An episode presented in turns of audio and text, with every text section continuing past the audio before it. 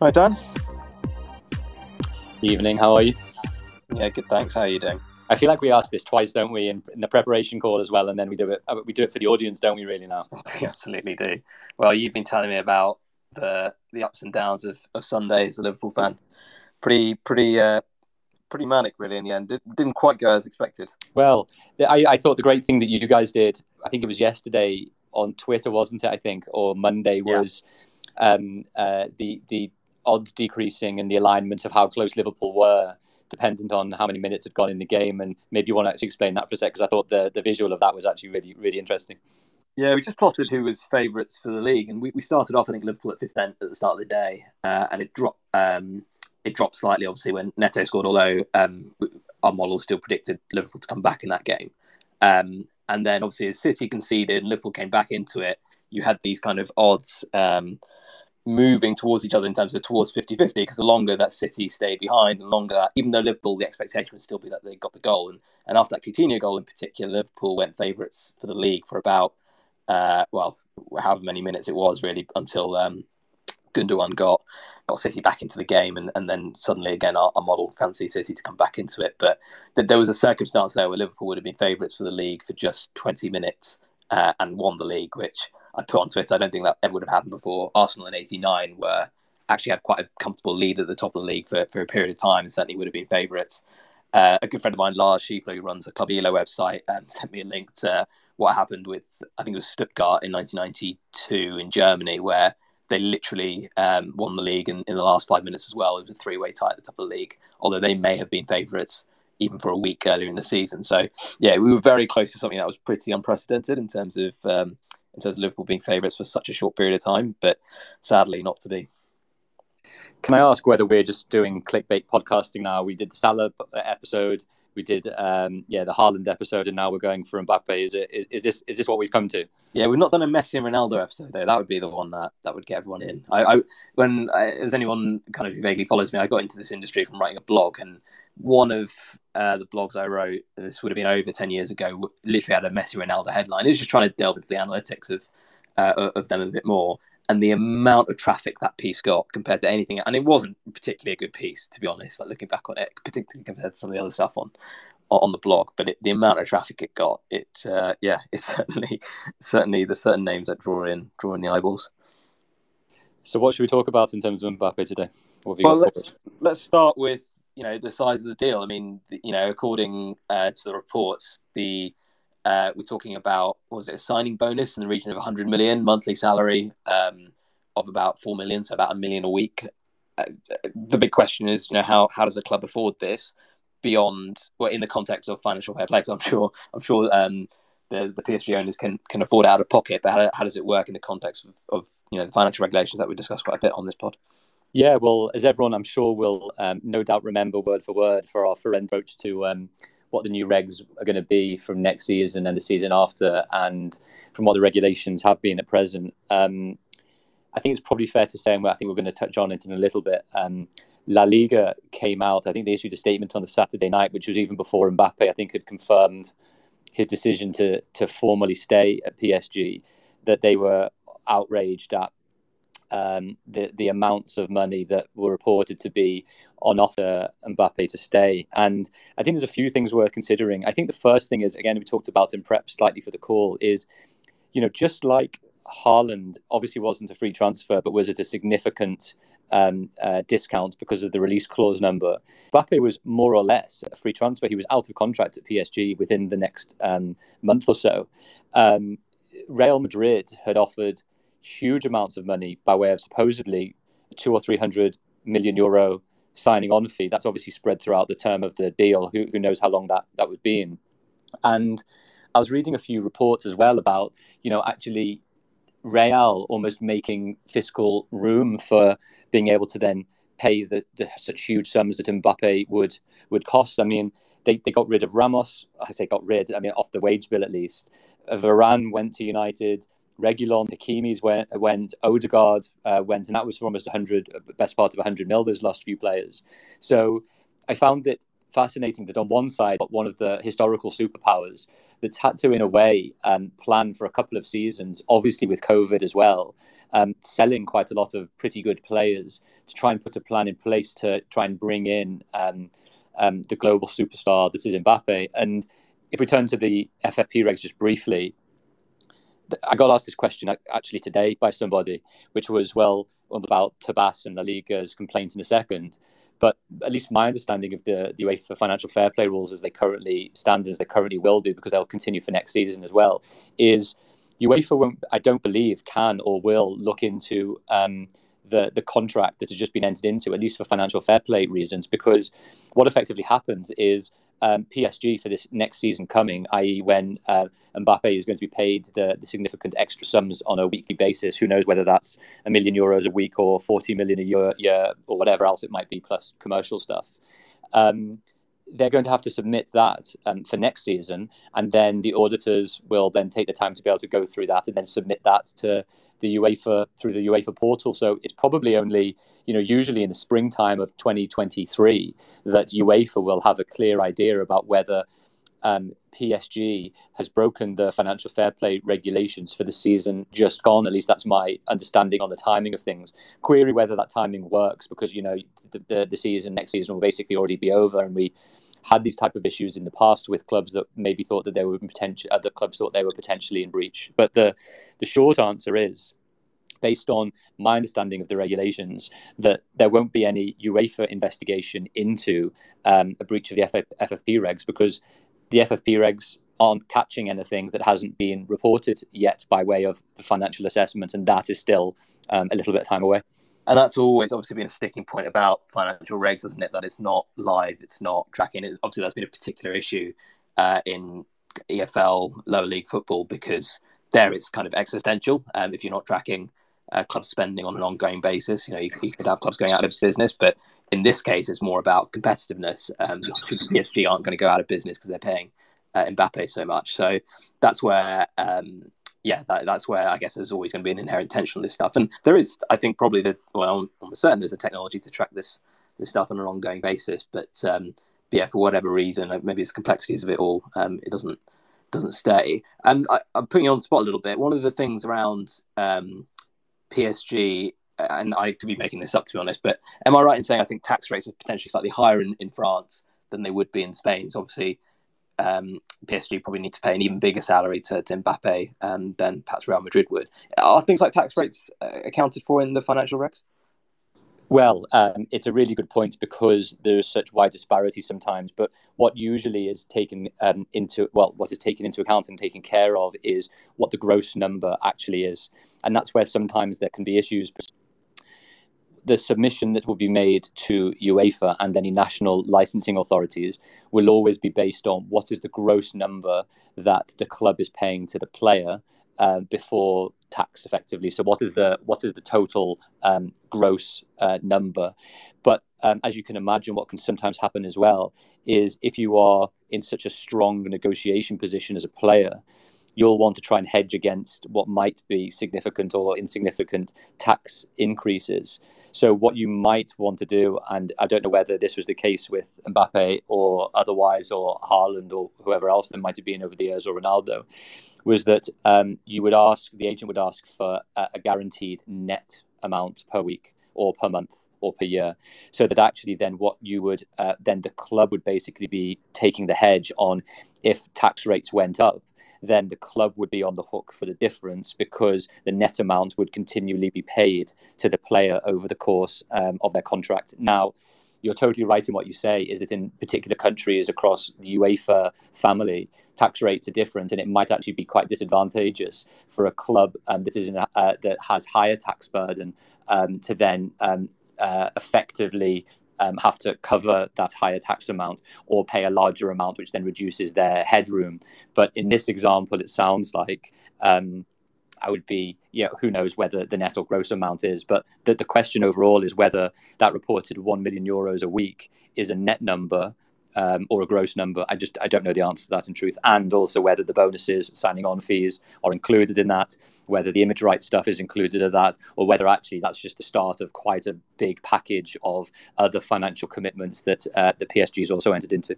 Yeah, it's often yeah you get these numbers reported, and it's difficult to know level of detail that sits behind them. My, my understanding, or certainly reading reports, is that it'll be about um, yeah, about 20 million pounds uh, after tax. So, you know, in the region of what would that be? 25 million euros, a bit more perhaps um, after tax. So, yeah, it's a million a week uh, gross. Uh, one of one of the other um, things that I found quite interesting is that in the past, we can maybe get into the topic here of, of superstars running down their contracts, but in the past, when a player is signing a mega deal, mega extension, as Mbappe has done here, there will normally be a price that the player needs to pay, and that price will be a longer term contract because it means the club wants to, you know, ensure that that player uh, is kind of committed to the team for a long period of time. They're able to kind of extract as much value from them and, and potentially realise a transfer fee for them as well. But in this instance, it's only until uh, 2025, I think I'm right in saying, which you know he'll be 26. He, will still be pretty much in his prime. And actually, if we look at the way that strikers in world football have aged over the last, you know, five ten years, I mean, most of the best um, attacking players in world football are over the age of 26. Um, you know, and that includes the likes of Salah and, and others that we'll, we'll get onto. Um, so I, I, thought that was quite interesting. Again, it's just the, the, balance of power at that very elite end of the game seems to be very quickly shifting to the player. Uh, and um, I think partly because if you look at things like the modern fan, and it gets spoken about a lot um, about the way that um, the modern fan young fan engages with players rather than teams. And I've kind of had first-hand experience of this of, of um, younger fans in, in my family. Um, and I think it is a very real thing. So I think that that's an element of the, the shift of power um, to players. But then also just from a pure kind of career point of view, improvements in sports science, improvements in medical means that, you know, when was the last time that we had a player cut down in their prime? You know, one of the world's best players cut down in their prime. You know, let's say they were between the ages of 23 and, and 28 got an injury and weren't able to come back and, and return to that peak level. Maybe maybe Gareth Bale um, would be one, um, although he was always kind of injury prone before you know his, his move to Madrid. But there aren't many, and so you know Mbappe, you know, doesn't need the security necessarily of a long term contract, which is often spoken about from an injury perspective. So I, I, thought that was a really interesting dynamic that came out of the Mbappe deal as well. I, I totally uh, agree there. I, I, think you, you hit the nail on the head right at the end, which is um, the, the the the length of contract now. Obviously, I think the Haaland one's a lot a lot longer. I can't remember if it was five years or otherwise. But I, I wonder whether this is uh, exactly the point that you're making, which is you have that playoff between security and freedom. Um, and presumably, you know, Mbappe is effectively already set up for life anyway, will be more so after these three years, depending if he whether stays that out or not. But a three year deal makes him a free transfer again coming up to his prime, which then gives him maximum opportunity um, and maximum feel to be able to go out into the market again and see what is out there once more. Um, whereas a five year deal takes him right to his prime, possibly. And that flexibility, I presume, is very important. And I would have thought probably one of the main reasons why perhaps he re-signed. Obviously, the money and the sporting project and playing with Messi and Neymar is absolutely fantastic. But having that flexibility in a few years' time to decide what he wants to do again, I'm sure must have been right in the forefront of his his mind when when deciding to do this. Yeah, exactly, and, that, and that's maybe a good segue actually onto what motivates players because there, there is often a discussion about um, you know when you see numbers like this, oh, he's kind of stayed for the money and you can you can um, believe what you want really. But I think Nasser Al Khelaifi was saying, you know, he was he stayed because he could have got more money elsewhere, but he stayed because because of the project, um, which I, I, think I do believe to a degree. And I, and I think what's been really interesting this week um, has been watching actually outside of football and what's been happening in tennis um, and discussions around Wimbledon and the ranking points. Um, and when Wimbledon first um, was stripped of, of the ranking uh, points um, on the ATP and, and WTA tour. I, I, honestly didn't think much of it. I just thought, well, it, it, surely doesn't matter that much to players. You know, the prize money at Wimbledon is still the best, if not one of the best, um, you know, of all tournaments. There's the prestige of uh, of Wimbledon. But I thought it was really interesting seeing Osaka, Isner, a couple of others as well, come out and, and talk about how um, you know they're motivated by ranking points. Which I suppose it may, you some people might be cynical and say that is a commercial um, kind of motivation because actually a lot of sponsorship deals and, and so on will be will be linked to ranking points. But I also I think I think Osaka might have said she was the type of person who's motivated by you know seeing her ability to move up the rankings. And it's not necessarily about about money. And I think there is often um, with elite sports people uh, a simplification of the things that that interest them and motivate them. Um, and it you know it wouldn't surprise me again if if Mbappe does feel like being you know a, a club legend at PSG. Obviously, his, his home you know the, the club of the biggest club in his in his hometown city, if you like. Um, is is a big motivator for him. And there are other things that um, that motivate players beyond money as well. I, I, remember looking at, for example, the number of players that retire uh, in the 90 to 99 cap range. That just basically never happens. You know, every player that gets to 90 caps basically wants to get to 100 caps, international caps. So you know, that's not a monetary thing. That's just a pure cost motivation thing. Um, and I know you deal a lot down with as relates to kind of um, bonuses and success clauses as well. And, and obviously, a lot of that is financially linked. But I think my impression is clubs get I think more and more now about the kind of cultural elements that that will kind of motivate players to stay and give them the environment that encourages them to stay as well. I think that's totally right. I mean, without going back onto one of our favorite topics, which is Salah. I mean, there's a lot. There's a lot. I remember listening to Carragher, Jamie Carragher, speak a couple of weeks ago again, and he was almost saying, you know, as much as the leverage is still with the the player because he's got a year left and looks like he's at least going to stay for the final year, depending on whether he signs or resigns. But he was Carragher was more or less saying is that the system is set up to best get the the best attributes out of Salah as well. So it's not necessarily just a one way thing. And he pointed to Emre Can and Coutinho and um, Wijnaldum as individuals in their prime or otherwise going to different places and it not working out. And that's not to say it couldn't work out somewhere else for someone like Salah, but I think you're totally right. The culture, the structure, the setup, the way that Liverpool play, or way that a team plays this is then set up like I guess PSG is set up for those those front three players to thrive. Um, must be a real, real consideration at the top, uh, the top of the game, especially because you know if uh, to some extent, as you said, we talked about motivation. If money isn't necessarily the primary motivation, apart from am I being paid very well for doing the thing I want to do, then it becomes a matter of individual and uh, team glory. In truth, it's it's like you know, as Ligue 1 the most important domestic trophy? Is it? Um, then you know, um, for club and country, is the Champions League the next big thing? Obviously, for PSG, sounds like that's always been the case or otherwise. And does that player then feel like he's at the right club to be able to um, ensure that they're challenging every year? For for those trophies, and obviously he does think so. But again, it does give that flexibility um, to be able to say, you know, you're not you're not necessarily, um, you know, uh, ensuring that you're going to be one player at one club for the entirety of their career. And if we again contrast that, for example, with Kane, you know, uh, Harry Kane signs a very long term deal when uh, Tottenham seem like they are on a huge upward trajectory in 2018 with Pochettino. Poch then leaves a little bit of time later. Uh, Spurs go through more of a, a, lull and changing managers a number of times, but signs a very long term deal, which makes it very difficult for him to get out of that deal when Man City come calling um, last summer. It looks like they're not going to come calling again, could be wrong. Um, but that effectively means that that uh, playoff between stability and flexibility certainly went in the club's favour in that sense. But it looks like, you know, for those real outlier players like Mbappe, the, the opposite's true.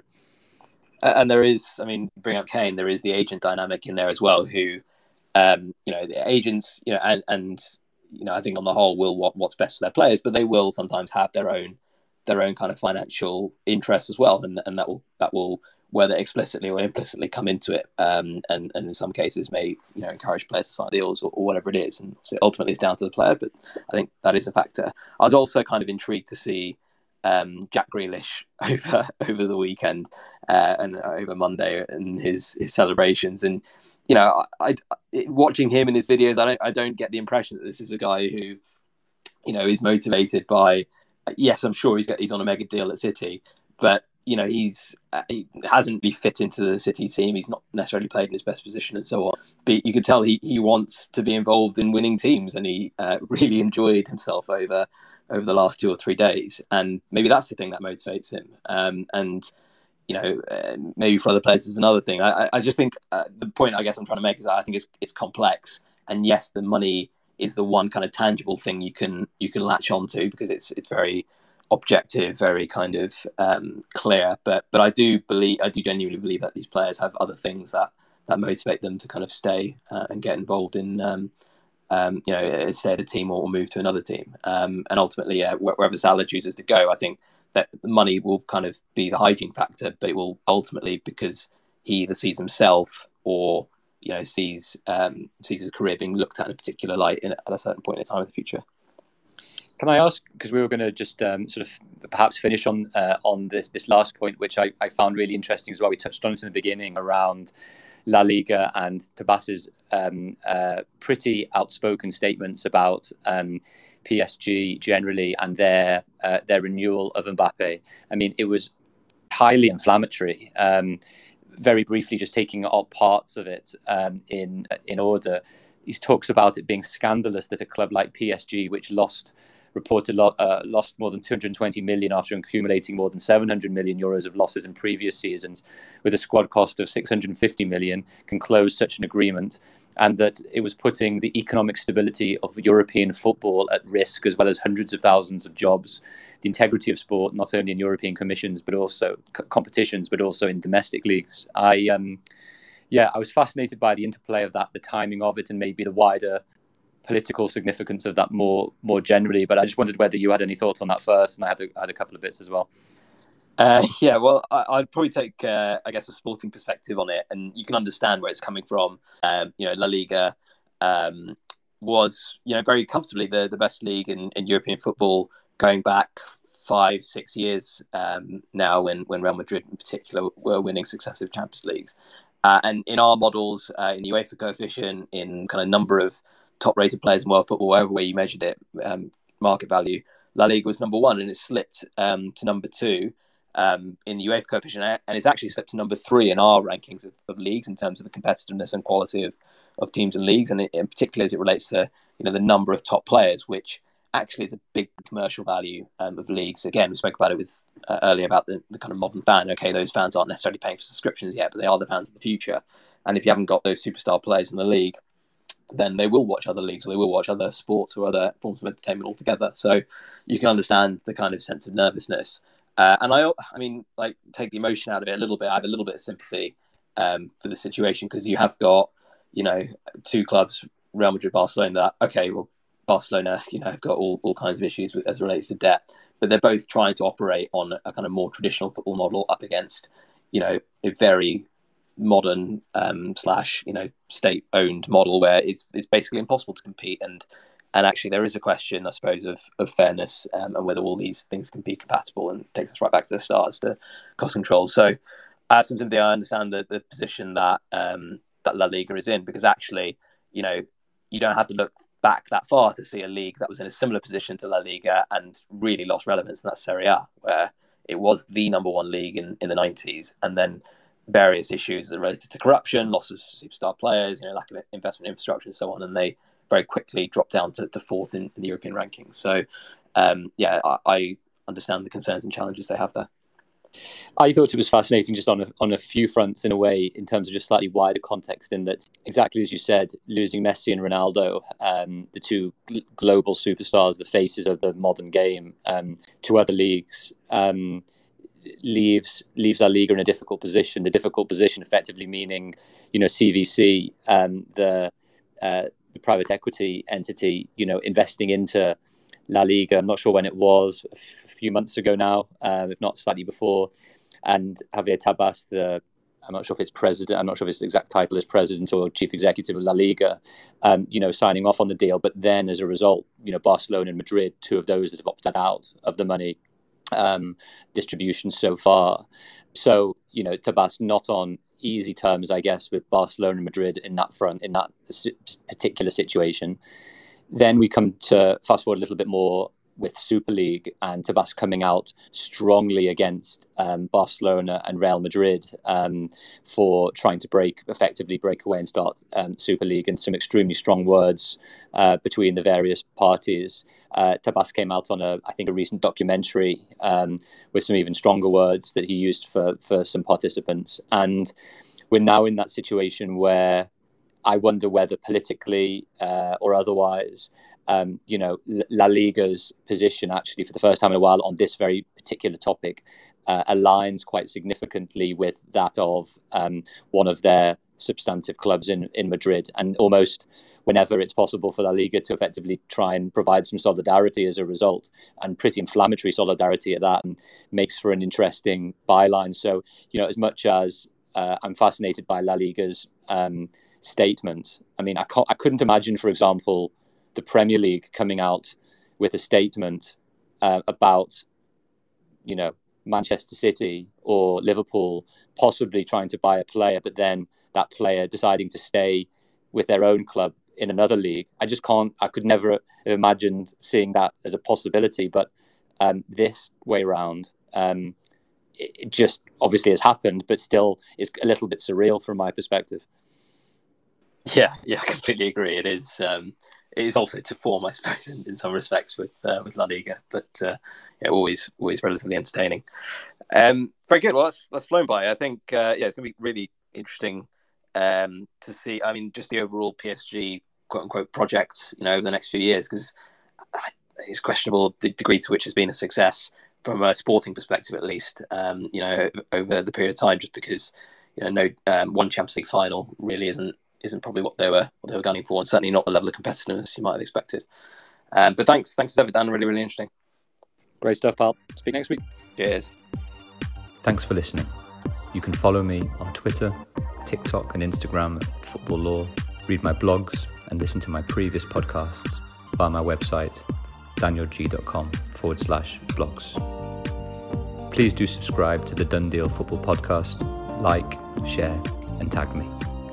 If you like the content, if not my voice, you'll probably also like my book Done Deal, an insider's guide to football contracts, multi million pound transfers, and Premier League big business. A bit of a mouthful. It's available to buy in hard copy, digitally, and via Audible. All links are in the podcast show notes. Lastly, the podcast is powered by 13, which is a fashion brand I've started. All proceeds go towards cancer charity research, and particularly the stellar work done by John Krell, who has helped my mum through some difficult times over the last few years. You can take a look at the merch and hopefully buy a t shirt, hoodie, cap, or all three. Please do spread the word and go to 13shop.co.uk. That's 13shop.co.uk. Thanks for listening.